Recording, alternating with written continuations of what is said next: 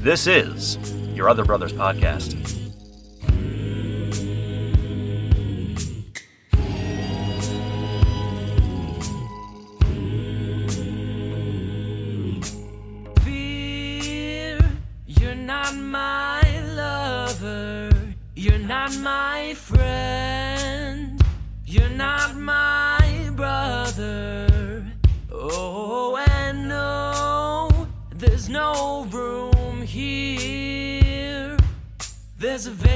In my heart, but it ain't for fear. Welcome, friends, to your Other Brothers podcast, navigating faith, homosexuality, and masculinity together. From the Jewel of the Blue Ridge, my name is Tom, and I'm so glad you're here. From the city of Oaks, we missed him last time. It is our dear brother, Ryan. What's up, Ryan? Not much. Greetings, friends. I missed you too, Tom. I missed you. I was gonna say oh, I totally messed up my my intro. I was gonna say good morning, Ryan, because we're recording in the morning, which we never do. Weird. this is so Weird, weird. I like had breakfast and now here I am. It's like wow. And joining us, making his Yobcast debut. I was debating what to how to intro this, but I'm gonna go with this from the folksy tundra of Minnesota. It's our other brother, Aaron. What's up, Aaron? Hello. Thanks for having me. Pleasure to be here. I was see, Aaron. I was gonna call it. I, I've always like called in my own head. I've called Minnesota the frozen tundra, or like some sort of tundra. But I always think of of Canada because I a beloved Canadian friends um, north of you. I've always considered that maybe the frozen tundra. So I was trying to think, okay, it's still a tundra, but what is it? And you guys, you would be so self. You would admit this yourself. You guys are so folksy up there. So oh yeah. that's- yeah. that's what I went with. So folksy.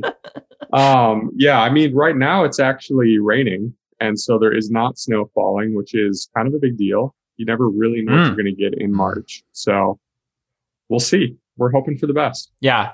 And I've been there so many times in the summertime, and I, I completely recognize that it's not just like snowing year round, but but we're just for the sake of hilarity and for the sake of giving your location its own yob name. That is that is what I came up with. So the folksy tundra. And Aaron, this isn't your first recording. It's your it's your Yobcast debut, but you just were on the the ConvoCast a few episodes ago. So if listeners missed it, that's how they can like really get into meeting you.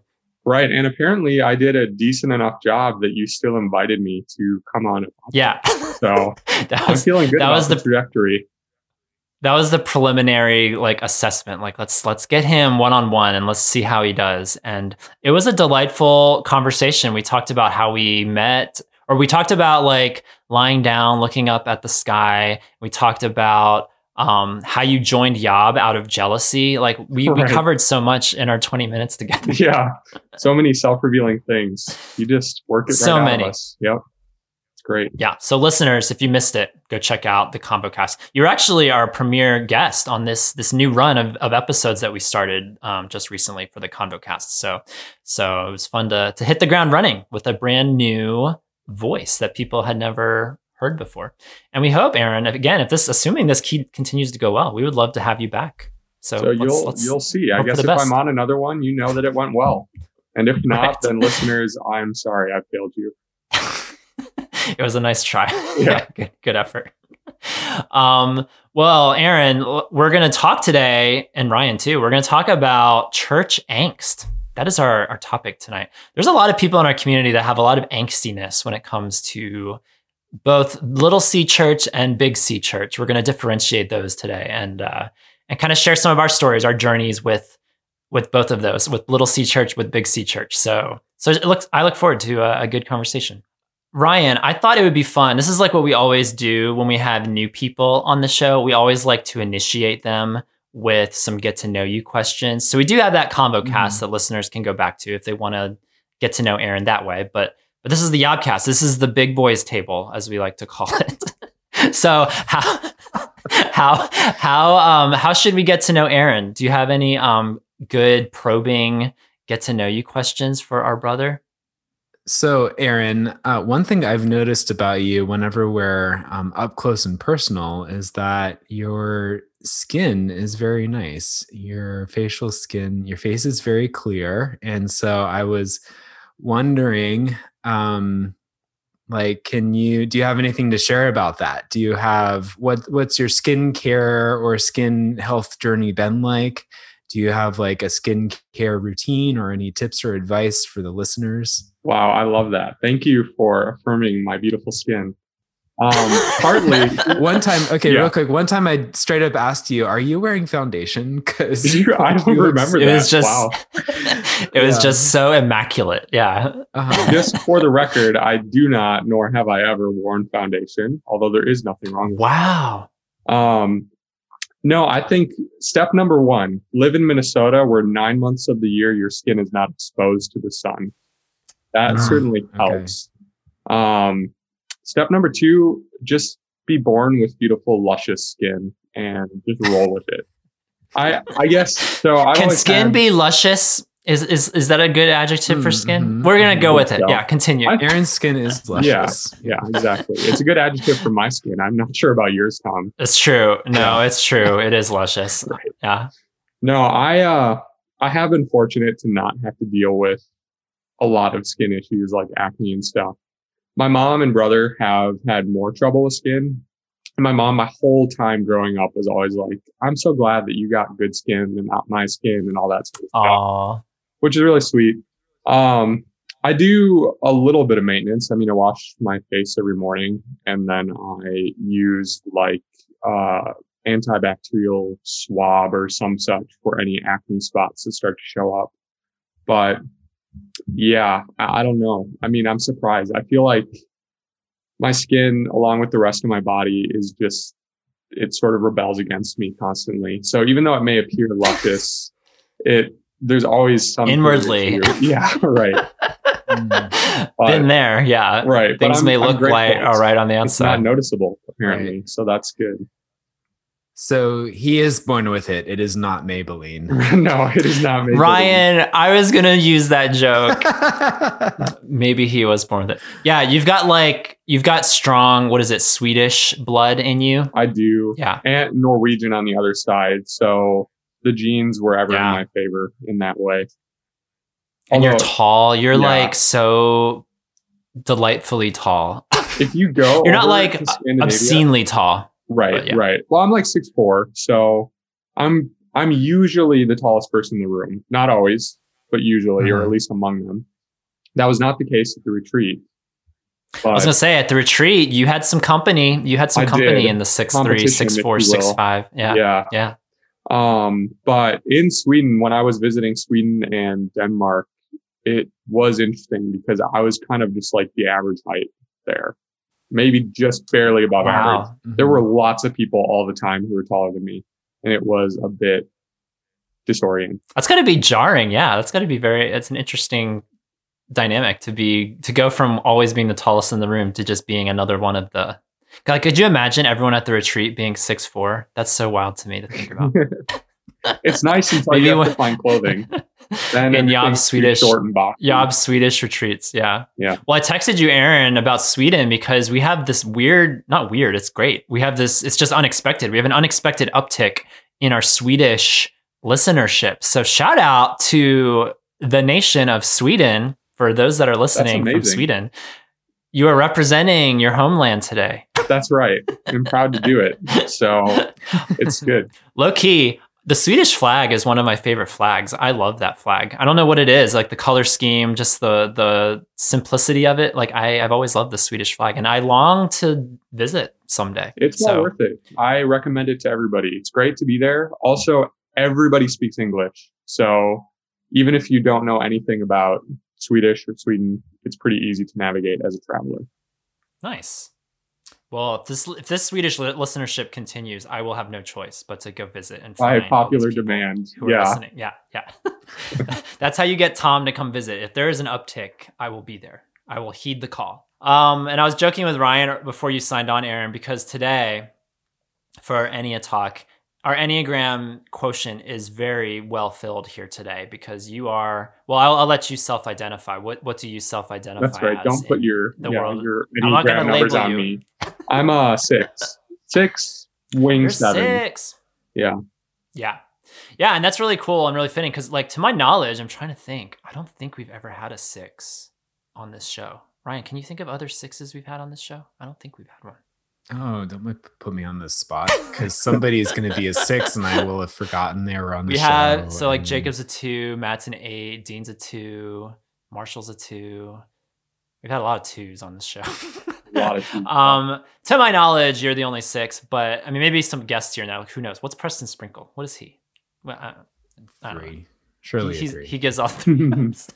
three vibes. Um, but anyway, it's great because yeah, we in our group we do this poll, and I don't know how scientific or how accurate it is, but we have a p- poll in our Facebook group, and our biggest quotients of people are twos, fours, nines, and sixes. And so I feel like finally the sixes have a voice on this show. So I'm again, no pressure. You're representing Sweden and you're representing all sixes that are listening. So I'm ready. This All the is- best. This is our moment, sixes. Band together, we shall conquer. don't don't run away in fear because that's what you do. That is what we do. Yeah. If I just suddenly sign Are off, you so sixes have always been strange to me, and we won't go too long on any talk, but sixes have been strange to me because they're so different. Like of all the types that I've encountered or read about, sixes are the most diverse because of how they treat their fear or how they face their fear.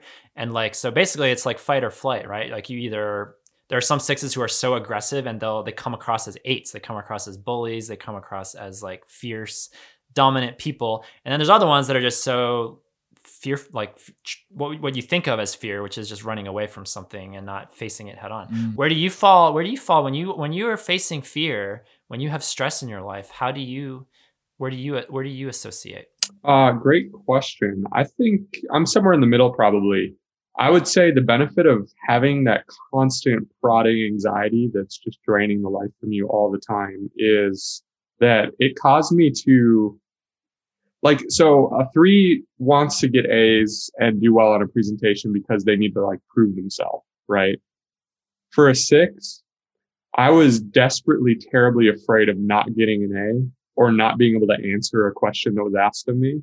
And that's what drove me to be successful in school. So I was a very socially anxious person, despite having friends and being relatively personable in, in a crowd. But, um, yeah, that it was still pretty anxiety driven. I think a lot of like my wit and humor and stuff was found in my anxiety.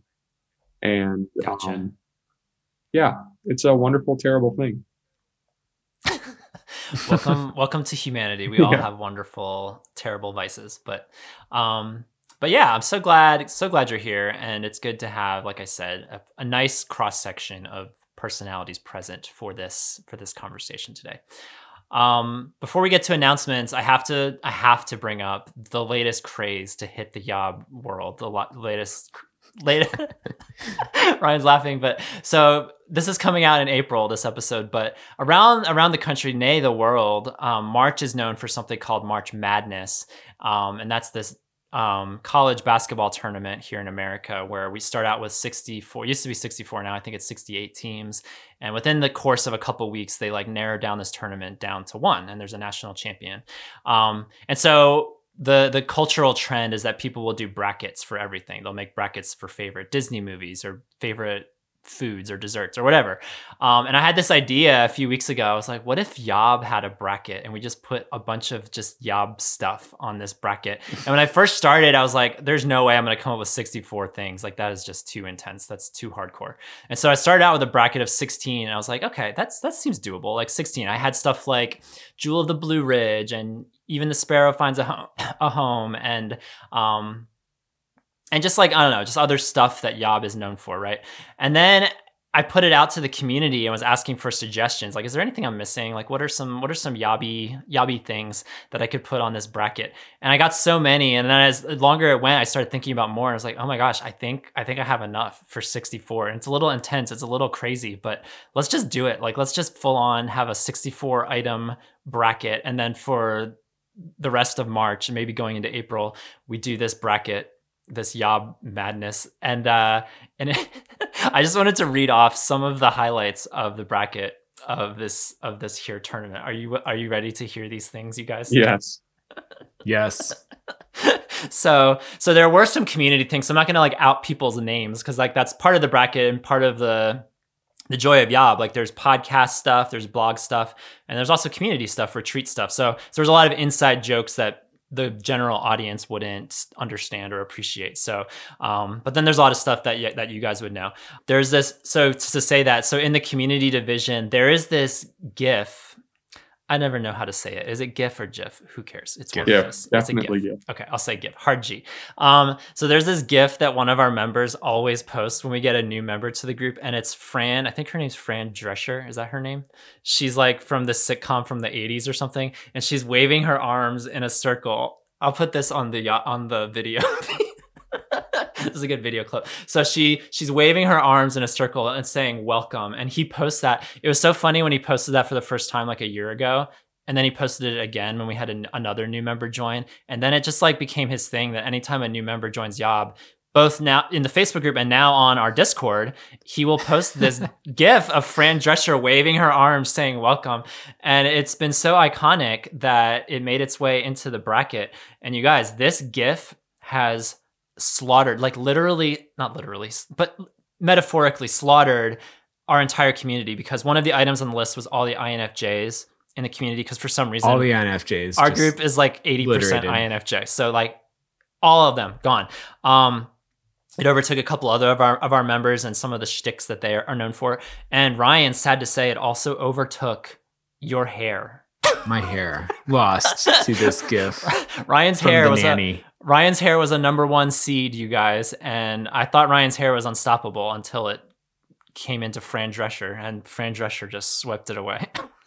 Honestly, it's fine. I, you know, I don't, I don't like the pressure. My hair doesn't like the pressure. My hair, my hair is, you know, looking at some other, other career options. You than- know, Ryan, not to Mm. not to down your hair. It doesn't look as it doesn't look as poofy today. It looks a little down. you it's a know, little deflated. I, I have not. uh Yeah, it. That's that's fine. My hair is, my hair is good at other things besides uh, winning tournaments. Did you, Yeah. Ryan? Did you Being want to subject your hair to this scrutiny, or did Tom just do it to you? I, I, my hair was entered into the tournament uh, without Against its its Yeah. wow, no wonder it lost. It had no will to carry on. I was I was wondering, Ryan, if you were hoping your hair would win, or if you're like, oh gosh, please let it loose. I'm not gonna lie. I voted for my hair every time. Oh, you did? Okay. I was But I wondering. I don't want to get too I'm too. not heartbroken. yeah, I'm not. I'm not. I'm, I don't. I don't want people to out how they voted at the ballot box. Like that's a personal decision. So I'm not going to force anyone to say how they voted. But, um, but yeah, nonetheless, Ryan Sadler, your hair, your hair had a good run. It it made it through a few rounds. It defeated Nate's sexuality. So there's that. Oh wow, yeah. We had we had straight Nate going up against uh, Ryan's hair, and straight Nate had no chance. Sorry. Yeah, I defeated his straight sexuality with my fabulous hair. That is uh, Yeah. not, you know, that hasn't worked out as often as I would have liked in my life. Yeah. some uh some spoilers and some surprises from this from this tournament. Um, a number eight seed from our retreat division was awkward hugs or handshakes on the first day, and surprisingly, that had a good run. That that made it through a couple rounds, but it, just it had, it had a it had a limited run. But but it was a spoiler. It, it, it got through. It got through some some folks. Um, I was really shocked that this one lost in the first round. A number one seed searching for porn and finding your other brothers. It didn't make it past the first round. I was so disappointed. I was in mourning over that one because so many people, so many people have told me, like, yeah, I was searching for porn one day and found your other brothers. It's happened know, enough my- times, you guys. My theory on that is that porn has gotten spicier and weirder, and you haven't updated the Yob SEO, like the Yob search terms, to keep up. So you need to I need to you keep need to up. put some weird stuff in there. Wow. That's true. Um, and you'll start That's seeing that's that again. wise. Yeah, porn's only going to get more. It's missional, spicier Tom. We we need to do it for the people. it's missional. I love that. Um, in the sponsor division, you guys. Okay, so Pair of Thieves, even though it's never been an actual sponsor, it was an honorary sponsor basically of this show. Pair of Thieves, the number one seed, tore through the competition. Um, other sponsors that were present. One of my favorite matchups in the whole tournament, but especially in the sponsors division, was we had our episode on fear. We had these wandering Brazilian spiders that cause erections in men when they bite you because it like puts an increased blood flow down there. And we had, so, so, I put it on the tournament as Brazilian erection spiders. And then there was a matchup between them and Preston Sprinkles. So I just imagine, and Preston Sprinkles, plural. So I just imagine Preston Sprinkles standing on a hill with an army of Brazilian erection spiders coming to him. And in my head, I had him shirtless with like a machete or something. Like that's how I was picturing the matchup. Um, and sadly, the erection spiders overtook him. It was it was tragic. Wow. Is he aware of this? Does he know that? I've had so much, you guys. I've had so much fun with this tournament. if you can't tell, I had such a good time. No, he's not aware, and I'm not planning on telling him anytime soon. Even though I now have his telephone number, I'm not going to be telling him that because I hope he comes back. But um, but the sadly, the erection spiders were no match for Pair of Thieves. Pair of Thieves slaughtered the erection spiders. So f- finally, Pair of Thieves had such a run through the tournament, and Pair of Thieves met its match. Sadly, this one this one caused a rift on the Discord. There was a rift when this happened. Pair of Thieves lost to the Enneagram, and this caused yeah this caused an uproar. People had strong feelings about about this loss. Um, I guess I should mention people were voting. Yeah, people were men- were voting on all of these throughout the the tournament on the matchup between one or the other. Um, so the Enneagram made it into the final four against Bro Cuddling. Specifically, bro cuddling, which Ryan, I love how you just like, can we just call it cuddling? Why do have to call Yeah, it or as I like to call it, cuddling. but it's been dubbed bro cuddling on our community. So this was the matchup. So it was Enneagram versus bro cuddling in the final four. And on the other side, it was that Fran Drescher gif against You Are Not Alone, Even the Sparrow Finds a Home. Like our classic tag sign off against a gif. Hilarious matchup. Um, and so now I'm revealing this for the first time to you guys and to because it hasn't been announced on the board yet. But we have our finals. Our finals are set. And by the time our next episode comes out, we'll have a winner. So I'll be sure to, to announce the winner on our next podcast for those that are super curious about all this craziness. Um, but I was shocked. I was shocked by these results on both sides. Fran Drescher finally met her match in our, our our tagline. It was a classic case of like, do you vote for the silly thing or do you vote for the serious thing? and by a hair's margin, people voted for the serious thing. So in the finals, we have "You Are Not Alone." Even the sparrow finds a home, representing this podcast. Really, the heartbeat of our community. We welcome the lonely, the outcast, um, into our into our boat, into our ship. Um, and then on the other side, we had Enneagram versus Bro Cuddling, and this has been the dark horse. It's like won by double digits every single time. But Bro Cuddling has advanced to the finals, to the matchup. So I am Hmm. really curious to see again what people are going to go with. Are they going with the the mantra, with the sentiment that you are not alone, or are they just going full on for the the physical touch all over? the the bro cuddling, the cuddling. So so that's the matchup, and we'll see we'll see how it how it. I feel it like this up, is but- gonna tell us a lot about our community. I know this this whole tournament's been so telling. Like, what do people care about or or get involved? Because Which- people have been super. They have opinions. Which is why I'm relieved that an underwear brand didn't uh, didn't win in the end. right. yeah. Because the optics are a little weird. Like, oh, those guys are super obsessed with underwear. right. So now we're either super obsessed with cuddling or or our, st- our our our sign off. So I don't know. We'll see. We'll see what happens. But I think it's been enough. Even though there have been intense emotions shared, I think this has been enough of a success, enough of a thing to at least distract us from COVID. That I would love to um, do this again next year. So so stay tuned for Yob Madness 2022 when the world is hopefully a lot less mad. And that's a great segue to our Discord and our Patreon community because it has been taken off lately, you guys. It's been awesome to see people getting involved. We have our Facebook group. We've always had our Facebook group, but this new Discord has been really great to to have more avenues for connections. So um, check out our Patreon, patreon.com slash your other bros to get involved in the madness that is our community. We love the support. Thank you all of you guys for supporting Yob. And you guys, I really need it. I this is a, this is the start of a conversation for Aaron, for Ryan, for anyone listening. Um, normally, when like up until up until now, we've we've always had a goal with our Patreon. Like when we hit a next tier, when we hit the next number of patrons, we'll do this, we'll do this, we'll commit to this. Um, and I've been racking my brain because we're up to we're over 200 patrons now. That was the goal to hit over 200. I would bring back the convo cast on a bi-weekly basis. So we've done that. Um, and now I've set another goal for 250 patrons. And I don't know what to do, you guys. I don't know what to commit to. Like, what's something else we could do when we get like 40 something more patrons? Like, I wanna I wanna just put the feelers out there and and maybe maybe harvest some ideas from from our community because I don't know. Like, do you guys have any ideas? What could we do at 250? What could I what could I do? It's a tough one.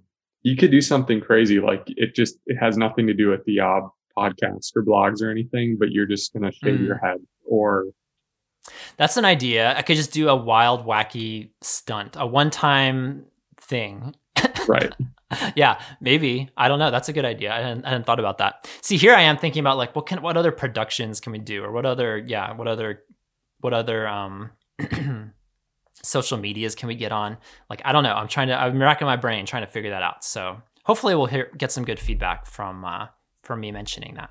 And this is a reminder from our last podcast. We have a Spotify playlist now available called Heart of a Brother, and it's really great. It's over 100 songs, a lot of a lot of them submitted by members of our community, songs about adventure and brotherhood and coming of age, and it's been really fun to continue to add to that. To kind of go with the theme of angst like i was in an angsty mood the other day and was listening to some lecrae and some nf and like getting some like really really intense rapping songs on there because we were definitely missing missing the rap and so I put some some of those on there. And so it's a nice little cross section of songs. Um, Ryan, we mentioned on our last episode that we have a couple Sufjan songs on there. And we wanted to include you. we wanted to include you in the Sufjan fandom because I know you're a big Sufjan Mm-hmm. boy. Um, but Ryan, you had you had a favorite. Do you care to share what your one of your favorites of the the Spotify playlist was? You shared it on the Discord. Yes. Uh, ever since I started listening to this playlist, the first song I double click on to start up um, is uh, I'll Make a Man Out of You from the Mulan soundtrack. And that's been stuck in my head nonstop ever since. And I'll be honest, like I I watched Mulan like once when it came out. That was not one of the 27 Disney VHS tapes uh, in my household Hmm. And so I, I had only heard that song once but um that came up on spotify and i was like oh man this this slaps like i'm into this It slaps so hard. Mysterious as the dark yeah. side of the moon. My goodness, Uh-huh. the poetry. let's The get down poetry. to business Would you like to sing Yeah. it for us, Ryan? Mm, We don't have the no. rights. Oh, We have right. to be- right. We have to be that. careful. Yeah.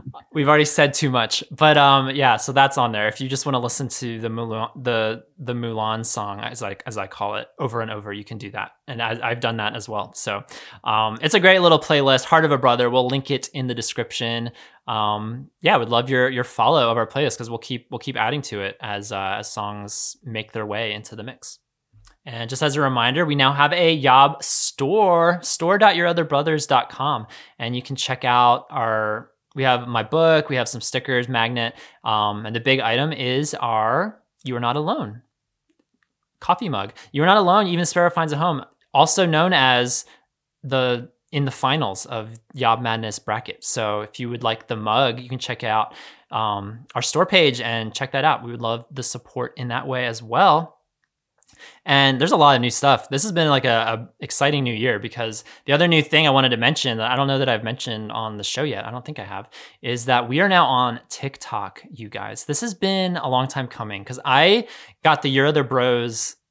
Uh, all of our all of our social media, it's Your Other Bros. If you if you search, it's always at Your Other Bros. And so I got Your Other Bros on TikTok. I don't even know, like a couple years ago, at least a year, a year and a half ago. And it's just been sitting there. I was like, you know what? Maybe we'll do something with that someday. Maybe not. I don't know. But it was just sitting there, sitting there, sitting there. And then finally, in the the torrent of all the new stuff, the new website, the new store, um, the Spotify playlist, the Discord, I was like, you know what? Let's just do it. Let's just try TikTok and see what happens. And I started uploading some just little 15 second video clips with excerpts from our blog. And to my absolute surprise. Had no idea it would happen this quickly. But thousands upon thousands of people started viewing our TikToks and also following us. And we're up to over 2,000 followers now on TikTok. And it just keeps going and it keeps and it's been pretty well received. I mean, there have been some negative comments, mind you. I mean, this is this is TikTok. but um but it's been really well received. People have been super supportive. We've gotten we've already gotten in just a short time, we've already gotten a few patrons. Shout out to our patrons who are now with us because you found us on TikTok. Like that is so delightful to me that people are continuing to find us through all kinds of ways, porn or otherwise. So, um, so thank you, TikTok. You've been s- such a great experience. Um, if you're on the talk, if you want to follow us on Yob Talk, go to TikTok and you can search your other bros. You'll find us. Uh, we would love the support there as well. That's such a greetings fellow kids moment. Hey, are you are you on the talk? Are you on the talk? I'm trying to make the talk a thing, but I don't think people are catching on. They're, they're not they're not rolling with me. Um, it's been so fun to uh, to post stuff on there. Ryan, you did an excerpt for one of your blogs recently, so it was fun to Mhm. have. Mhm. Um, I'm hoping some of the other authors will will do some recordings of uh, excerpts from their blogs, and we'll put those on there. So so I'm excited to see where this little this new little journey takes us. We have a voicemail, you guys, that I'd like to share. And I'm really excited about this voicemail. It's short and sweet, but it is from an iconic commenter. I think he has been commenting for years now. I know he's been commenting Mhm. for years now. I don't know if it's been like all the way to the very beginning, but for the bulk of our existence, there has been this moniker on our website called Wave Dave. And you guys, finally, in 2021, the year of our Lord, Wave Dave has a voice. Wave Dave speaks. so I was so delighted when I heard this, when I saw this message come in. So let's give the floor to Wave Dave and hear what he had to say. Yeah, hi, this is Wave Dave, and I just want to say I love your other brothers, and your whole everything means so much to me, and I just want to thank you for everything you all do, and um, I wish you the best. This new podcast, Belonging, is great, as they all are, but I just want to say thanks for everything you guys do and how much it means to all of us. Thank you.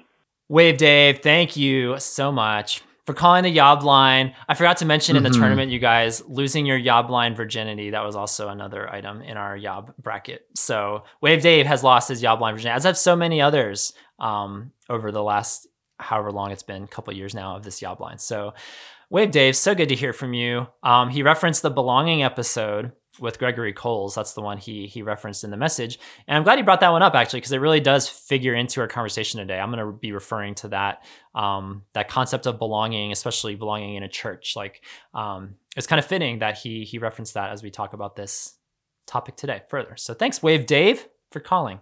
Yes, thank you very much. It's great to hear from you, and I've I've seen your name and seen seen your text uh, so often, and I love that you called us. So thank you, thank you for your kind words. And we'll see you in the comments, Wave Dave, as we always do. Uh, we love our faithful comments. Thank you for commenting, everybody who does. And to sponsor this episode on church angst, you guys, angstiness bleeds out of our fingernails. Don't you agree? Ugh. Terrifying So a big shout out. Yes. a big shout out to our sponsor of this episode, Black Nail Polish. You are the hero. The hero of this episode for giving, especially giving Enneagram 4s a voice. When we are feeling the feels, when we are angsty from head to toe and everywhere in between, um, Black Nail Polish, you give us the expression that we desperately need. So thank you, Black Nail Polish, for fueling this episode on church angst. Isn't angst a fun word, you guys? I love saying that word. Yeah, how would we define angst? Angst. That's a good um, question. I should have, you know, I'm normally good about looking up words that are that we like reference, so we know, like, we all have a common knowledge of what we're talking about, you know. But I did not do that with this, so I'm gonna look it up and see what Miss Merriam has to say. Queen Merriam. Okay, Queen Merriam, she says this is angst, a feeling of anxiety, apprehension, or insecurity. anxiety, apprehension, insecurity. So that's what we're talking about as it relates to the church. Again, big C, little c, all the other C's in between. Um, that's what we're talking about here today. So I thought it'd be good to open this episode and just kind of get a little quick backstory on all of our church journeys. Um, so we all know where we're all coming from. I know Ryan and I have shared various aspects of our church journeys in all these many episodes now, but um, so we'll kind of re- rehash some of that. But then Aaron, you know, we're getting to meet you for the first time, so we'll get to hear hear your church journey as well. So I guess just yeah, in a you know thirty seconds, thirty seconds or less, like what is what is your church journey like denominationally or um, geographically if you've moved around? Like that's kind of that's kind of what I'm looking for. Is just kind of like let's let's get the skeleton of our stories first, and then we'll kind of dive into what we've experienced along the way. So, Aaron, as our guest, why don't you tell us first how how have you gotten here? Tell us your journey. Did you grow up in the church? Did you find church along the way? Do you still go to church? Assuming we live in a non-COVID world, let's I don't know. It's hard to jump around the logistics of this as far as going to church in 2021. But um, yeah, tell us real quick just uh, what your journey with church has been. Yeah, my church journey is a little bit of a windy road, but I have always been a part of a church. Um, grew up in a Christian family, that cliche, but um, started out in a Lutheran church and um, moved during elementary school to a different city. And so we kind of looked around at different churches, ended up after a while landing on a non-denominational church. And I was there probably 10 or 15 years, so a good chunk of my life. Um, and then went to a Baptist college and am back at a Lutheran church now. So still attending, currently attending virtually. So depending on how you feel about that in the COVID world, maybe I am or am not attending church currently. But yeah. Nice. That was beautifully concise. It's like you've been podcasting for years. Thank you. so professional. Uh, what about you, Ryan? What's your church journey looked like? Yeah, I grew up in um, non-denominational churches that sort of lean conservative, lean Baptisty in terms of their theology and their structure. I look back and I realize that I've actually had a very easy go of things with the churches I've been a part of.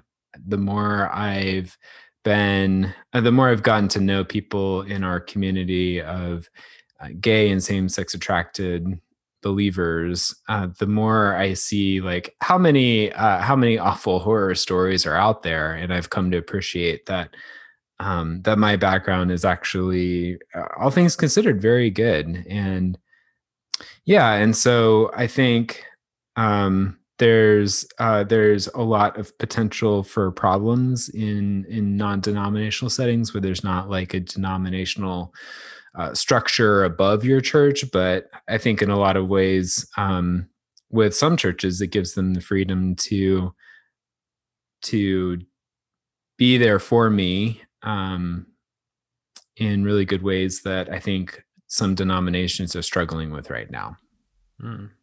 yeah well said um, for myself, I grew up. I've had a mostly non-denominational, similar to you, Ryan. I think mostly non-denominational sort of journey with church, with some Baptistiness, Baptistiness thrown in there. Um, yeah, grew up in a in a small community church in Pennsylvania, and then went to a larger Southern Baptist church, which I did not like at all um, when I was a kid growing up in high school. And then as I became an adult, I think it's been it's been interesting to figure it out. Like I don't have to go to my parents' church anymore. So now I have to figure out like, okay, what do I believe? What kind of church do I want? Um, and so when I lived in California for a while, I was really drawn to like big. I've always been drawn to music, and so I've always been drawn to like good worship. Like, can they can they connect me with the Lord with good worship and not just like worship trapped in ni- 1938 or something. Like can i can i connect with the lord through through whatever worship they put on? And so that was usually my biggest litmus test i would say in my early 20s was like how's the worship? And and my life has evolved now. So now that i'm in my mid my early 30s like worship's still definitely important for sure. Like i i would i prefer to uh to connect with uh with the lord and, and some some good good worship good musicians. Um but you know becoming more involved with Yob and and just connecting with church and becoming more involved in ministry, um, I've definitely seen the importance of like a solid, solid staff, solid pastor, solid, um, solid teaching, and so that's kind of been more of more of my inclination, I guess, in, in recent years, and certainly at the church I attend now, um, which again has Bapt- Baptisty foundations and loose connections, but nothing like super affiliated at this point. So, so I've always been more comfortable in not in the, the non-denominational realm, um, kind of for reasons that you were explaining, Ryan. Is like I don't know, church politics. That's always been like this angsty thing in me. It's just like, oh, like I just I hate people deciding things, and it just puts people off. And I uh, we will get into all of that with with churches, but uh, but that's kind of a snapshot of my my journey as well. So I thought you guys we could approach this this topic of angst, this frustration or apprehension with the church by kind of looking at it in three three different prisms. So finding a church and then connecting with a church and then serving in a church. Um, I put this out to our Yobbers on Facebook and I wanted to hear from them what's caused you the most angst. And I told them they could vote on one, they could vote on two, or they could vote on all three. Um, and it was overwhelming, you guys. It was, yeah, it was bro cuddling levels of overwhelming in this the poll results. And um 35 out of like 39, 40, it was it was like so tilted that most people have apprehension with connecting with a church. And we had four people vote on finding a church, four people voted on serving in a church. So, so there's some apprehension in those two areas, but seems predominantly, and I would, and I voted for connecting. I, I voted connecting and finding. So, um, it seems to be in our community, at least in our Yob community. But I think, you know, I would dare say the greater Side B community. I think that's a, a source of a lot of church angst. It's getting connected. It's finding finding your people, finding your tribe, finding a way to um, to not just be a seat in the pew, but to be something a little more than that. To have to have that connection. Is that something you guys resonate with as well, whether you voted or not? Like I'm not again not going to dive into the ballot box, but um, how has how has the effort of connecting in a church been for you? I think it's been difficult. That's probably the one I've struggled with the most because there's so many churches out there. I think you can pretty easily find a church to at least try. And you can even usually do a little screening ahead of time. You get an idea of how do they land theologically on things? How does that line up with where I am? Um, or just have an idea based on the denomination. So I think finding a church, um, I guess it depends how you define finding a church. If you're talking about just finding a place to try to connect to, then I think that's easy. But if you're trying to find a church that is a home, I think that's where connecting comes in. And so those are kind of coupled together where, um, you find a church and you have to see how is that going to actually work out? Is there going to be a place in that church for you to really feel like family, have community, and feel encouraged and like you're being spiritually poured into. Um, and I would say I've struggled with that. That's partly why I've been in different churches throughout my Yeah. life. Yeah. What about you, Ryan? Yeah, I think most of the angst in my life that has come from church involvement has been from trying to connect and be connected in the ways that I feel like I need. I think I've struggled to see how how my church community can take care of me in the midst of long-term lifelong singleness or or unmarriage and and i think there's uh and so the angst there is not not so much like um the church as as like the ecclesial structure of the church but more like the church community. And like i would feel this around any uh pretty, you know kind of any any community i was trying to be a part of where um, I just I just struggle to believe that the single people around me, or not sorry, not single people, the married people around me with their with their jobs and their spouses and their kids and their pets and their houses have room in their life for me And their plants. and their plants and their and their families like their extended Mhm. families Yeah. Yeah, for sure. I've often wondered because, like, I I voted in, in, that poll. I voted for finding a church and connecting in a church because for me, finding a church like it was so maddening, especially when I lived in Southern California. Like, I think people have this vision. I don't know in America and outside of America, people might have this vision of California as being this like godless bastion, right? But in Southern California, I mean, my goodness, there is a church on every corner, thousands, hundreds, thousands of churches, all denominations. So, I mean, there's so many millions of people living there. It's just like a natural outpouring. Is there's so many churches to choose from, and I would go crazy because I would be like, how do I choose one? Because I, I would visit one and, and some the vibe just wasn't there, and I'd be like, okay, I'm not going to go back there again. Then there's other ones like, okay, I kind of liked, I love the worship or the, the teaching was good, and and there would be like small churches, mega churches, big, you know, somewhere in the middle churches. And I was just like really struggling with how do I even find a church? Like what am what metrics am I using? Like what um is there one church that would be more conducive for connecting than others? Because then that's the secondary stress, the secondary source of angst is like how can I how can I connect? And this was back when I go back to my California years, this was back for the most part before I came out. Some I, I did come out to the world in the middle of all that, living out there, but um, but that was the other issue. It's like I have um, I have this story, my sexuality that up until a certain juncture I had never shared with anybody, and so that was absolutely a part of wanting to get connected. The stress of getting connected. It's like, is there a place that's safe that I can share this aspect of my life. And then after I publicly came out, after I wrote my book and after I was blogging about my sexuality, like um, that's now an open part of my story. And so so then that became um, the next evolution of me trying to find a church, finding a community.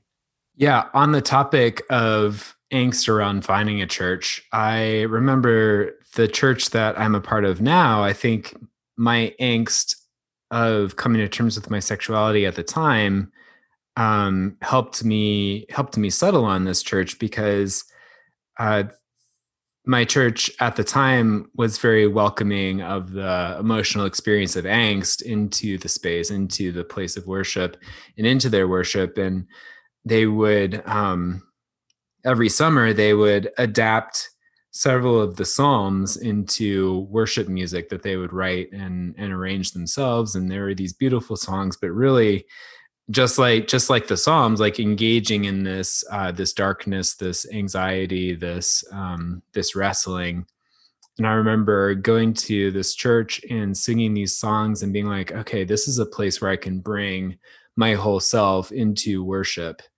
um and yeah that was that was so helpful and i think there is there is really a place for in the best churches there is a place for our eh, our angst there yeah our angst, our lament. That's a nice word to use as well. Yeah, I think to your point about a church being on every corner, it's true that sometimes like the number of choices just makes it worse because it gives us this mentality that we can just shop around and try right. to find the perfect church for us. And I think that's hard to do in the first place. We don't always really know what we want or especially what we need. But the other thing is if you think back to how the church started, like a city just had a church. It had a group of Christians that was in a location and, um, you know, they needed each other to survive the persecution, to survive this new found faith that was Christianity. And I think there's something that's lost when you progress to now a modern Christian nation where Christianity is a majority. It's cultural as much as it is spiritual. And so it's hard to find a church where it's full of people who really have the same zeal or the same necessity for that church community as like the original Christians would have. Um, I, yeah, I think it would be a lot simpler in some ways if we could just go back to that where your city had a church and you just found a way to work through the differences in beliefs and find common ground and dwell on that. But you know 2000 years later that's not where we are it's like uh, i've always heard about of like denominations and the way churches changed so much in 2000 years of like a game of telephone like you constantly from one generation to the next are telling whispering something into someone's ear and they whisper it to the next and they have their traditions and their cultures and it like everything just keeps changing as and now here we are 2000 years later with untold numbers of denominations and ways of doing church um, structurally philosophically and so it's uh, i'm glad you brought that up just to have like a, a little bit of a historical perspective on the way on the way it was. And that's my metric for like ideal church is like how can I how can I find a church that exists like that I read about in Acts? Like where where does that exist? Is that a thing where people just like are able to all take care of each other and live together and live in just like that reliance, that sweet reliance on one another in the location that they're in? Like what a what a beautiful concept. I wonder if people in that like Acts 2 church or whatever were looking back on like, man, wonder if it's possible to just go back to the time when like the apostle the uh the disciples were following jesus around and they were just like walking around in the mm-hmm. you know in in the region and yeah like, yeah we're always looking for greener pastures forward backward any anywhere else. But all we have is right now right? All we have is where we are. So it's like how can we how can we help bring the kingdom here and now? Like that's that's the goal. It's like we can long all we want for the good old days. The good old days 2000 years ago. But uh but yeah what what do we how can we do the best with what we have with what we're working with? Um I wanted to bring up this concept of coming out and, and talking about our sexuality in a church because one of the guys in our group, um, he had this question to ask on the heels of the Gregory Coles episode. We kind of touched on that, um, the concept of belonging. I actually asked Greg, one of our, I think it was the last question I asked him was like, like how do we just belong? How do we do we need to do we need to share our stories first to belong? Do we um, do we just belong first and then serve? Like how does this all how does this all connect? Um, this this ethereal concept of um, of belonging. Um, and so someone in the group asked, when do you come out to your church? At the beginning of your relationship or as as your relationship with the church deepens? How is how how have you guys approached that as you've because uh, I feel like we're all on varying levels of out with our sexuality. Um, so aaron like what about you like when when have you been open about your sexuality in as far as your your relationship with the with the local church hmm, great question um yeah so i didn't start the coming out journey until college and so you know at that point our our college had lots of church services and things and i was bouncing around to a lot of churches and i was going to churches but none of them really felt like my home church and so I didn't feel a need or even a desire at that point to try to come out to a church because I, I felt like there was going to be a more permanent church coming around the, the corner. And since I ended up back in this Lutheran church, it actually, it's a church that I grew up in and my family has been a part of for a long time. And, um, you know, I wasn't necessarily planning to go back there. It just was on the list of churches that I wanted to check out and give a chance and ended up there. Um, and with that, because my family's known there, I'm somewhat known there, especially by the pastors. Um, and I felt like for me, by that time, I'd, I'd pretty much come out. I was fairly open, even if I wasn't always shouting it from the rooftops. Um, but my conviction was if I'm going to be part of a church, part of a body, I think one of the big hiccups that I've had in connection in the past is that I never felt known and I never felt the space to be known. Um, and I was too paralyzed by the fear of what the church might do if I came out to ever come out and actually, you know, remove the straight Aaron mask and let people see and love the SSA gay Aaron. Um, and so I really wanted to make a change with that. And I didn't feel like I needed to go stand up in front of the congregation and, and tell everybody, hey, you know, I'm gay. Uh, but I did feel like if I was going to make any church work, I needed to know that the church leadership was going to have my back, that they understood who I was and that they understood my theology, that we agreed how should I approach terminology or speaking within their church. Um, and that if you know, I decided that I felt inclined to come out in a small group or to come out to certain church members. And that then started to spread through the church, that it wasn't going to come as a surprise to the leadership who then feels a sudden pressure by maybe the, you know, congregation feeling good, maybe the congregation not being so crazy about my testimony and feeling like they need to respond on a spur of the moment to my story without ever having sat down and really felt and heard and experienced what I'm walking through. Um, so I did. I came out to my head pastor, uh, and he took it really well. I, I, thought it was a good conversation to have. Our church has had a bit of a rocky history with LGBT. Um, the Lutheran Church had a big split when I was in high school over the issue of homosexuality. And our church was really torn up trying to decide what to do about that split. They ended up deciding to break off from whatever the, the mainstream Lutheran American Church Association was that was switching to affirming same sex marriage relationships. And we're part of a group of churches that created their own denomination, a new Lutheran denomination um, that held a traditional view on marriage. And so with that, uh, the head pastor previous to the current head pastor spoke out a lot on sexuality and he found a way to wrap it into most sermons. He wrote a lot of books on it, was very vocal outside of the church as well. And so it's something that, you know, he had good theology, but he didn't always approach it with the right verbiage, mentality, grace, uh, or just the understanding of the actual people in the situation. And so I was a little nervous about how the church would respond to my testimony, just knowing the history. Um, but I think it helps that, you know, for me, the pastor took it well. I know the pastor is going to support me. I know that they're comfortable with me if I ever wanted to do any sort of service or leadership in the church. They would support me in that. And I think it's important for people to have that assurance from the leadership, even if they don't want to come out wider spread, to know that if this ever does, you know, spread in your congregation, that you're not going to find yourself having put all this time and energy being known and loved by a church just to have them, the leadership kind of react and decide that you don't have a place there anymore. Yeah. I'm glad you shared all that. Yeah. Thanks for sharing. It's, uh, because yeah, you mentioned the Lutheran Church, and I know recently, as of this recording, like the Methodist Church recently had a had a split over this issue, and um, and fairly recently, like weeks, month, if not month or two, the the North American Anglican Church um, had had a something to say, put out a statement about verbiage about what language to use with um, with regards to to sexuality, sexual identity. So um, so I know that this this has caused a lot of grief to a lot of people and I've never had that issue denominationally, but um, I know that that's that's something that a lot of our listeners um, can relate to, and so my heart goes out to people who have been hurt by um, by these church splits or by these denominational statements um, that have come up in in recent years.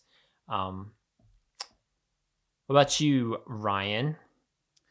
So first, I'll say that I have the privilege of living in an area with lots of great churches, and so do, um, yeah. I'm I'm in a place where I can say, hey, if things don't work out with this church, um, there are a few other good churches to go to, and so I'm I'm maybe not in a, the same quite the same dilemma as uh, other people might be if if they're in a a different country or a more rural area. Um, that being said, I first came out to my church leadership, or not the whole leadership in general, but like the lead teaching pastor at one of the uh, one of the membership classes I went to, I called my church home for like four or five years before I ever became a member.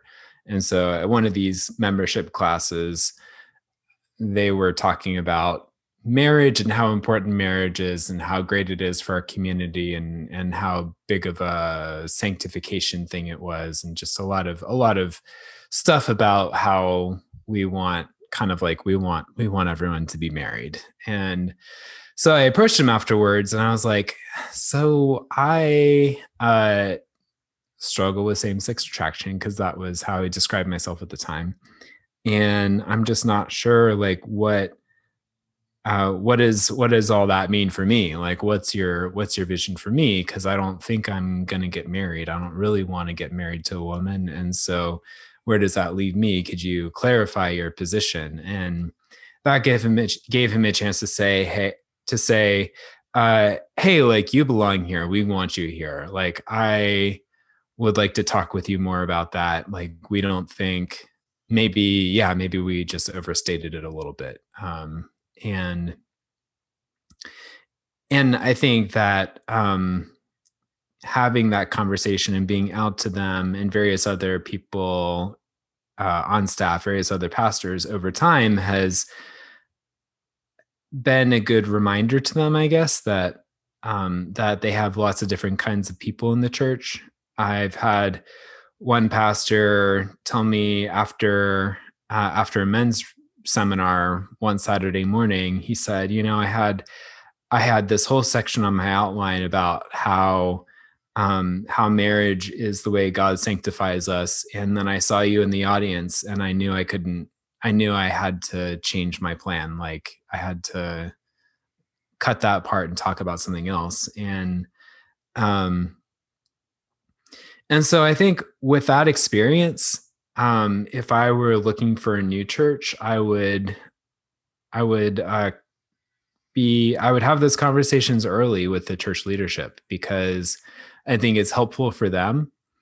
Um, and and it helps me know sooner rather than later am i going to be butting heads all the time with the leadership on these issues uh, is this going to be a safe place for me like you said aaron are they going to be on my side um, or are they going to see me as some like outside outside force you know attacking their um, their bright shining institution of what we know is good and right?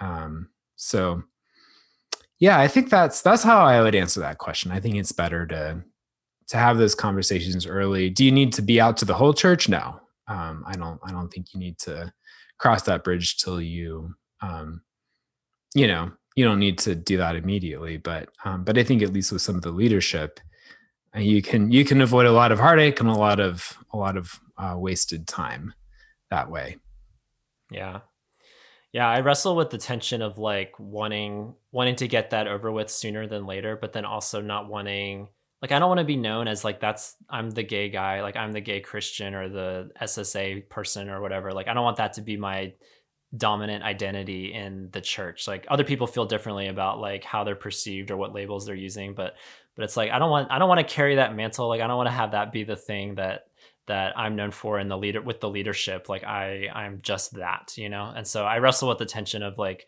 wanting to actually legitimately have those conversations and know um know that I'm supported and loved and and that my perspective is heard. But then but then also like, but yeah, I also have all these other attributes and qualities that that also warrant connection you know? But i think having that conversation early can help you tell whether or not they're gonna see yeah. you that way or not um because you could sure. you could wait three years and then come out to them and suddenly that's that's what they're all about to you or like that's what they think you're all about.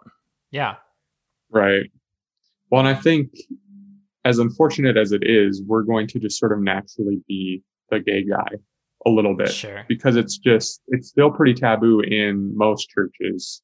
And most pastors still buy into this idea that there's nobody sitting in their congregation or there's very very few people sitting in their congregation who are experiencing any amount of same-sex attraction.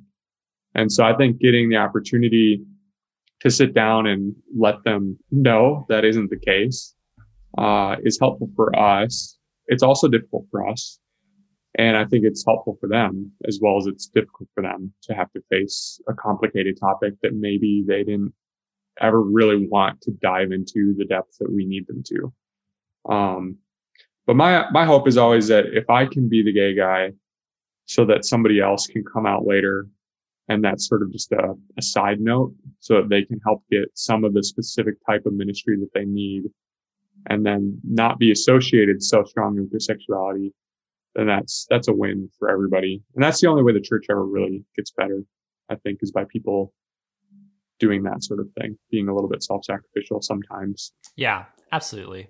Um, and my heart just goes out to people because, like, even though for a while there I had a really hard time finding a church, getting connected, sharing my story, like it was, it, it, I constantly likened it to like putting my feet in the shallow end and, and like it being frigid water and trying to like coax myself into the water, but it just was so hard to to come out to people. And um, one guy was was really brave to share this that he said after being abused in the church, um, not trying to connect or serve or serve. I'm only trying to worship in safety. Um, and so I know there are a lot of people who come in with a lot of wounds, a lot of baggage with the church, to put it lightly, um, and that the concept of connecting and serving is not even like it's not even on the like near horizon. It's just like just to go somewhere and worship and to have a seat in the in the pew is a is a success in and of itself. But but man, I really do hope that there's there's room for people to to get connect, not only just get connected, but to serve as well. Um, and I've been really blessed that like the church where I go to now here in Asheville, like I've been able to just have some really great conversations with with a lot of the leadership team and um, started a ministry last year just as really awful timing really just as the pandemic was starting tried to get a, a group going for uh, for sexual minorities in the church, and we were able to connect in Zoom, and we've been able to connect here and there um, in small gatherings over the last year, and that's been really great. But um, but I'm really looking forward to to hopefully you know getting to to serve more and being able to connect and share more of my story with the church because it's been it's it's been a blessing to have that conversation early on and to to feel the support, to feel the love. Um, to the point that it is now. And, and that's kind of where I wanted to, to wind the conversation up was the concept of ministry and the concept of serving. Cause um, the reason I didn't vote that option in the poll is, is two reasons. Cause number one, like for years and years and years, like it's only been until the last couple of years that I've even thought about serving. So I wasn't ever stressed or angsty about serving because that wasn't even a possibility for me, honestly, for like I just wanted to find a church. Like give me a church I can actually attend weekly. Maybe find a small group to to join up with, and and that's fine. Like I had no concept of serving. It was nothing that was giving me stress or angst for for years. And then and then when I found a church where it was possible, like there was no angst about it. Like I just shared my story and felt like I wanted to serve, and and there was an opportunity to do that. And so then I just kind of have moseyed into it. And so, so I'm curious how you guys approach the concept of, of serving in ministry. Either how have you done it, or if you haven't, um, is that something that you you want to do? Um, both, I guess, in your local church, but then the bigger picture, the bigger church as well. Yeah. So for uh, about seven years at my church, I served in the kids ministry. I taught Sunday school for third to fifth graders, and that is a place where I think a lot of non-straight people find a lot of anxiety in serving because because there's stigma around same-sex attraction. I think there's been um, there's been a lot of very irresponsible conflation of same-sex attraction with um, with uh, pedophilia or, or um, you know child abuse and uh, yeah. So yeah, Ryan, I wanted to interject real quick because I'm glad you mentioned youth ministry because one of our yabbers said this. It's an unwritten rule in my head that it's a don't ask, don't tell situation. The especially the bigger and more conservative your church is. So I know that that is a a feeling that so many of our listeners, myself included, because mm-hmm. I've, I've worked at camps and tutoring, and I've always wondered, like, should I? I've never been involved in a youth ministry um, with a local church, and that's always been in the back of my head, like, what would certain people think. Right. Yeah. And when I started serving in the kids' ministry, I wasn't publicly out. I wasn't publicly out to the church. I had had a few conversations with some of the pastors, but it wasn't something that I went into with with an explicit sense of um they're like people know, you know. Um and so I eventually wound up uh, starting a ministry at my church for non-straight people, and in that process, kind of uh, put myself in a you know very much more public position with my sexuality, and um, and I was very careful about how to how to approach that given my role in the kids ministry you know i um, made sure to run it run run the uh, run my messaging by the pastors a lot. I made sure to um, include the director of the kids ministry ahead of time to make sure that she wasn't surprised by anything because the last thing i want is for me to post post this blog post on the church blog and then she's caught off guard and getting all sorts of emails from parents and she doesn't know what to say. She feels um, like under pressure to say something and maybe says the wrong thing.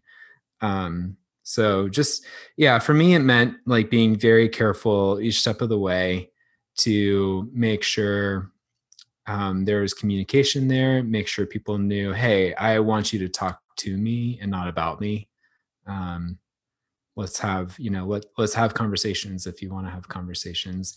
At the end of the day it was kind of like a big uh, a big nothing burger as they say. Um, they you know i started this ministry posted this coming out blog post on the church blog and to my knowledge nobody was upset. Um, you know parents would come and pick up their kids from my classroom. Some of them were Uh, some of them were warmer than usual. Some of them were colder than usual. And, but I didn't know. You know, I there was no way of knowing. Is this because they read the church blog post? You know, which like who reads the church blog? I don't know. Um, I don't. right, and so yeah. that's. I mean, I don't know. Part of it. Part of it was like the experience of coming out, where you just have to let go of knowing what people know or, or don't know about you. Um,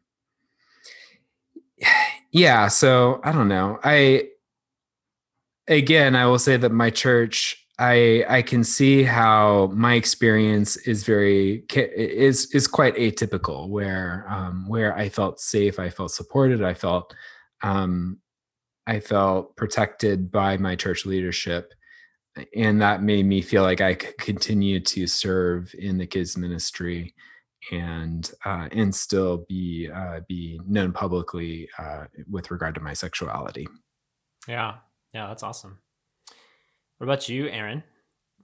Yeah, I think I resonate a bit with what you said, Tom, where I was just trying to connect to the church and feel like I belonged and make make friendships and have like a Christian body. Um, so serving didn't really crossed my mind too much. I mean, I thought about it at times, but I never felt ready until I felt like I was known by my church and accepted by my church in some way. I, you know, just seen, I guess. Um, and I was actually planning to help kind of kickstart a ministry for non-straight people as well pre-COVID and through a wrench and all of that. So there's still hopes to do that. Um, once I came out to my pastor, we tried to be intentional about connecting regularly for a while, um, for a number of months. We only met once a month, but it was a good experience and a good opportunity for us to kind of re get to know each other a little bit because he'd been a family friend for a long time. Uh, but I didn't necessarily know him on a very personal level that well. And, um, those conversations allowed me to have a space to ask questions and to throw out ideas of how could we as a church better serve sexual minorities and is there a place for me to help with that? Um, and are you supportive of that and open to that? So i think my church i've been fortunate as well uh, like you ryan where my church has generally been pretty supportive. I know i have the added advantage that my the lead pastor and most people in that church have known my grandparents forever known my family, known me since I was young growing up. And they just, they know I'm not going to be the kind of person who's intentionally running around stirring up trouble or trying to change theology or do things like that. Like when I come forward with a concern, um, I think there was a certain level of trust already that it was because there was something real that was happening. And I think that's part of the, the difficulty of coming out to leadership in a church where you're not known yet is it's going to take time for the church leadership to realize whether or not you're just somebody coming off the street who's trying to come be a radical agent of the left or of the LGBT community, trying to usurp the Christian doctrines. and I think it's fair for people to have some of those concerns. So just like we need a lot of grace from the church, I think the church needs a lot of grace from us as we're going through the coming out process. But I, I also think that a good church is going to allow us to have a right to exist and be a part of that church and be ministered by that church and in some capacity at the very least to minister in that church. Yeah i would i would say for anyone looking for a church and looking for a place to serve um like definitely build rapport at the church before you try to serve in the kids ministry or or work with high schoolers or something. Um you know there's and even like serving in other places is a great way to build that rapport to build that trust to build that sense of like hey ryan or aaron or tom is really invested here. They're they, he, they've invested a lot of time a lot of energy and they really care about this community and this church. Um, so i think there are some of the the angstier places to serve.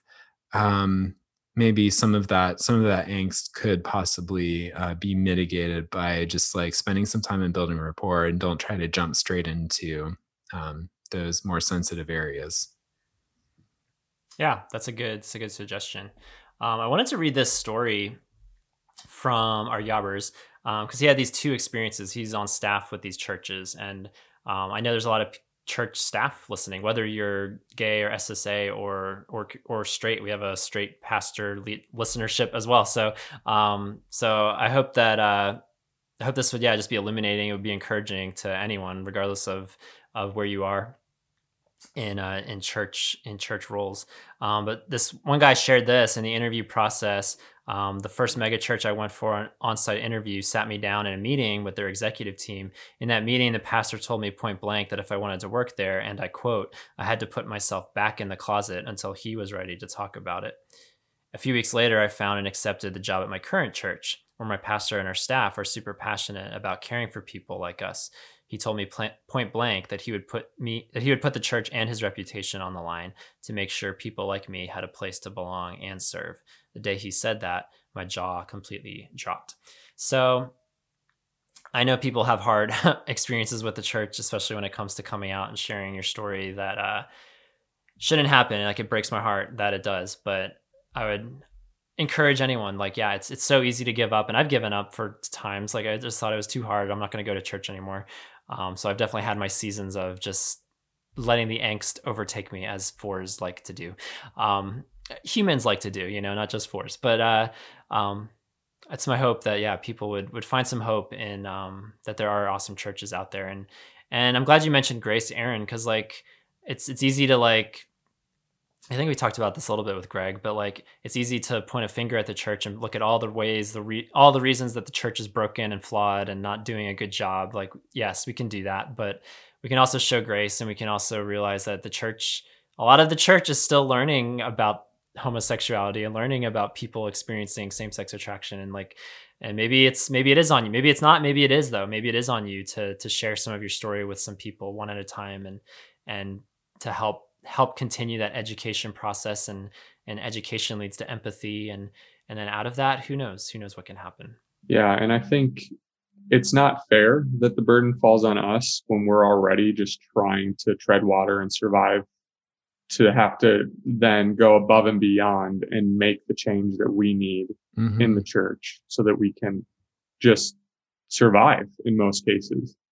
Um, but it also is the reality that we seem to live in and that that might be the only way that we we see change. I mean going back a little bit to your comment on all the different statements that have come out recently i'm right alongside everybody else where i'm very frustrated with the capital c church in america. Yeah we didn't even mention the nashville statement i know. stir a little.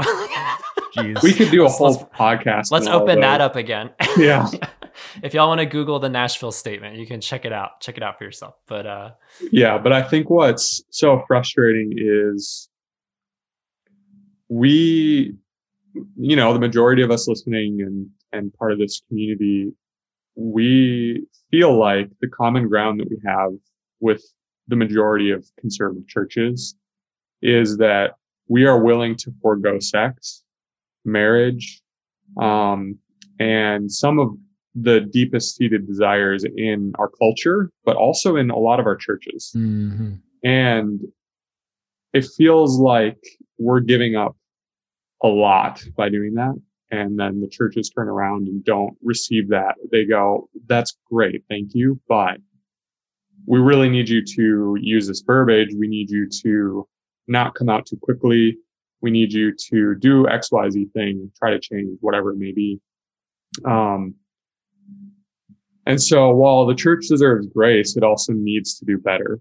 And I think if the church spent the amount of time chastising other rampant sins within its own body, like things like uh, just typical heterosexual promiscuity. I mean, I don't, I hardly know any Christian friends even who waited till marriage to have sex. And I like, I think that's a problem. I think gay people having sex is a problem too. So it's not an either or kind of thing, but, um, I just think that's where some of the angst comes from for a lot of people is that, mm-hmm. you know, my parents divorced when I was young and I guarantee that had much farther reaching ramifications, not just for me and the whole family, but also for the church body and for their community than somebody using a particular identifier language Yeah. has.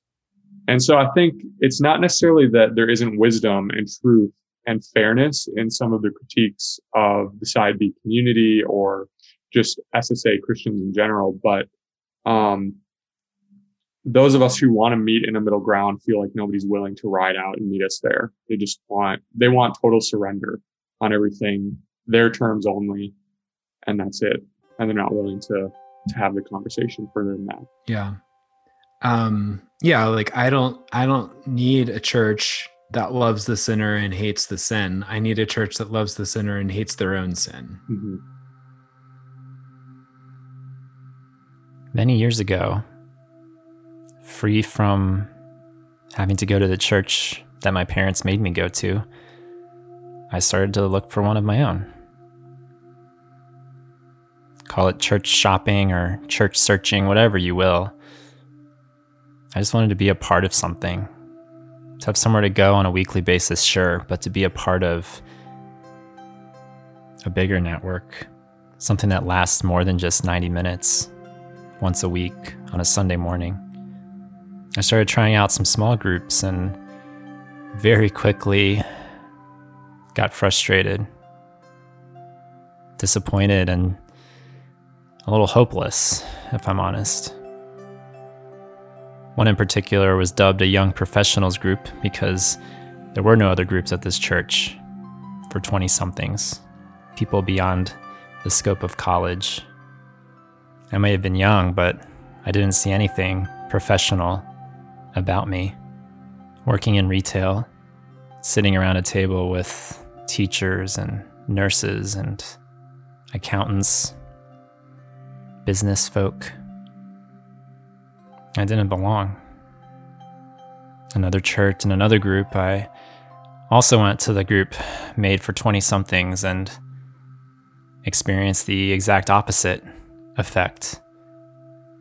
With music blaring and wild and wacky games, it almost felt like a glorified youth group. People trying to extend the hourglass on those years as teenagers. And I'd never felt so old in a room of people.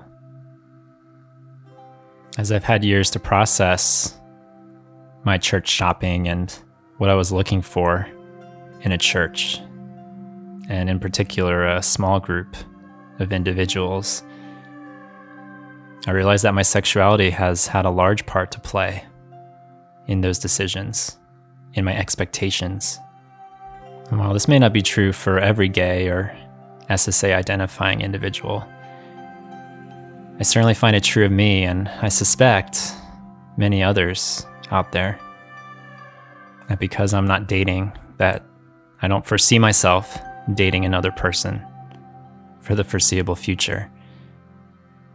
I've translated a lot of those expectations into my local church to find someone that will complete me, fulfill me, be there for me, not just once a week, but every day, all week long. To say I do back to me and never fail me. And while it's good and right to expect something from our local churches, I wonder if I've simply been expecting too much. Or simply not expecting the right things. Author Ronald Rolheiser had this to say about how some look at the church in his book, The Holy Longing.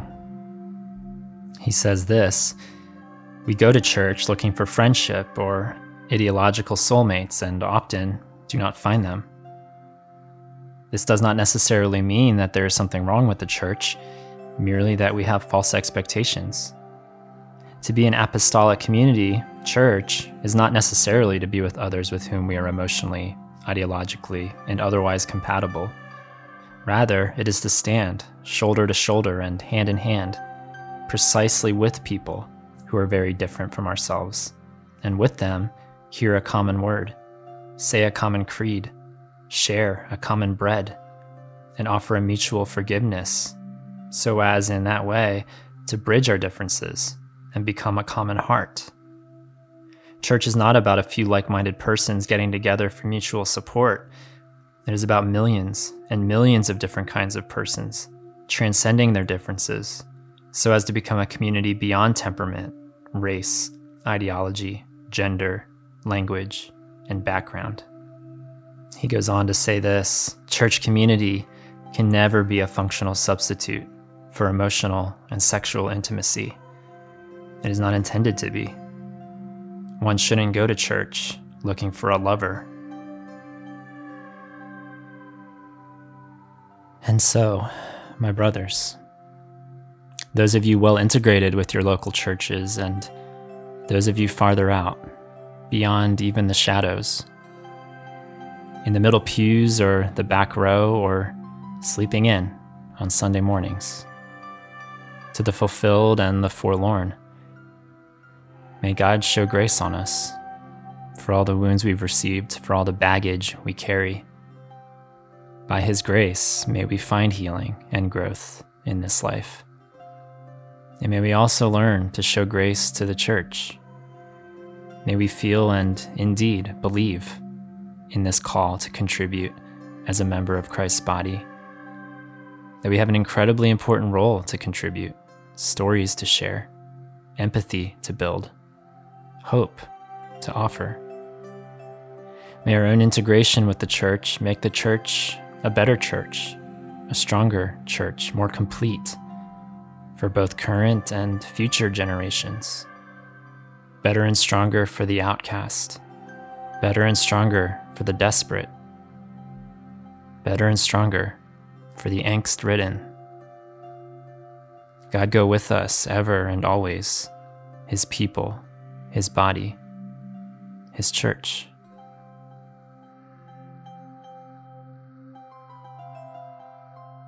So, uh, Tom and Aaron, I have two quotes of dubious attribution. That is to say that um, I I will make a claim of who said them, but I I don't even know. I, I don't have the receipts to back it up. Uh, the first one supposedly comes from Kierkegaard via my father. Um, Kierkegaard supposedly said, uh, "If you find the perfect church, don't go. You'll just mess it up." Mm. Um, the other quote is from uh, Augustine of Hippo, uh, supposedly. Uh, he said, uh, of the church, he said, She may be a whore, but she's still my mother. and good night, folks. Yeah, that's And- so good. and I I love love I love the the tension and the balance in these ideas that um that the church is imperfect, but but in a sense that's kind of the point. Like it's kind of a beautiful thing that um that God is his plan A for all of the church's imperfections, his plan A is is the church on earth. Um and the trajectory that he has set us on is one of the church eventually coming into its own, into her own as um, as the body of Christ, the body of Jesus on earth. So I think that while we've had a lot of angst, there is so much hope, and there are so many promises from God about this. Amen. Well said, Ryan slash Kierkegaard. Thank you. Yeah, no, that's that's really awesome. Um, yeah, it's our hope. It's our hope that uh, however f- strong or fragile your hope is in the local church, that uh, you hang on for another day because we're all we're all in this together. We're all part of the body, and let's um, let's make do with what we have. And it's going to be hard. It's not going to be easy by any stretch, but um, we're hoping that day by day we're uh, making some progress on this effort. Uh, if you guys enjoyed this episode, or even if you didn't, if you have thoughts, we want to hear your thoughts. Um, just like Wave Dave likes to comment, you can comment too. Go over to yourotherbrothers.com slash podcast, find the episode 77 post on church angst. Um, share us your story about finding a church, connecting with a church, serving in a church. Um, we'd love to hear your perspective, your journey of um, of getting connected with the church and what your what your level of hope is, um, or what your level of angst is. We would love to to rally rally around each other um, in the comments section. So go ahead and check that out. And thank you, Black Nail Polish, for polishing this episode. we were we really leaned into the angst here today, but um, yeah, it's uh it's all good. We're all we're all still in this ship together and onward. Onward, brothers. Aaron, it was so good to have you on the show. This has been such a long Mhm. time coming. Yes. Yes. I'm glad to be a part of it. It's been really fun and Little little spoiler backstory, Aaron. It was my hope that you would have made your Yobcast be- debut at least a month ago, but we had to like. It was so annoying. We had to have Dr. Preston Sprinkle on the show and Dr. Gregory Coles on the show. They uh, totally delayed your appearance. who do they think they are? Coming into It our was- community from outside. I remember we, Aaron. I think you and I talked about it. Like it must have been December or January. I, I think about like having you on the show, and here we are in April now, finally having you on the show. So it's been a while. It's been a long time coming, but um, but yeah, it's our hope that you'll forgive Doctor the doctors Sprinkle and Coles for the delay. We need to eat more apples to keep these doctors Boy, yeah. yeah. up the Um, apple consumption. Yeah, it was just it was one of those things, one of those tiny things. But Aaron, I think it went well. I think we'll have you back. So we look forward to Awesome. to talking again soon. Um, I think that's gonna do it, you guys. Another great episode. Love all of you guys for listening, for supporting the community. Um, we'll be back next time for another podcast production. Tune in next week for another ConvoCast. For all your other brothers, my name is Tom. This is Ryan. And I'm Aaron. And as our coffee mug and our Yob Madness bracket says, you are not alone. Even the sparrow finds a home. See you next time, everybody. Bye, everyone. Bye. Thanks for listening to Your Other Brothers podcast. Our show is edited and produced by Thomas Mark Zuniga. Theme music is Fear Is Not My Lover by Nathan Rousseau. We'd love to hear your story. Comment on this or any of our episodes at yourotherbrothers.com slash podcast or share a story to play back on our show by calling us at 706-389-8009. You can also email us at podcast at yourotherbrothers.com or write to us at Your Other Brothers, P.O. Box 843, Asheville, North Carolina 28802. If you enjoy our show, consider rating and reviewing us on Apple Podcasts. You can also follow us on Facebook, Twitter, and Instagram at Your Other Bros. Finally, if you'd like to further support our storytelling, community building efforts, consider becoming a Yobber. Yobbers pledge monthly on Patreon and receive perks like bonus podcast content, access to a secret Facebook group, regular group calls with fellow patrons and authors, and more. Visit patreon.com slash your other bros for more information. Until we journey next time, we're glad you're with us.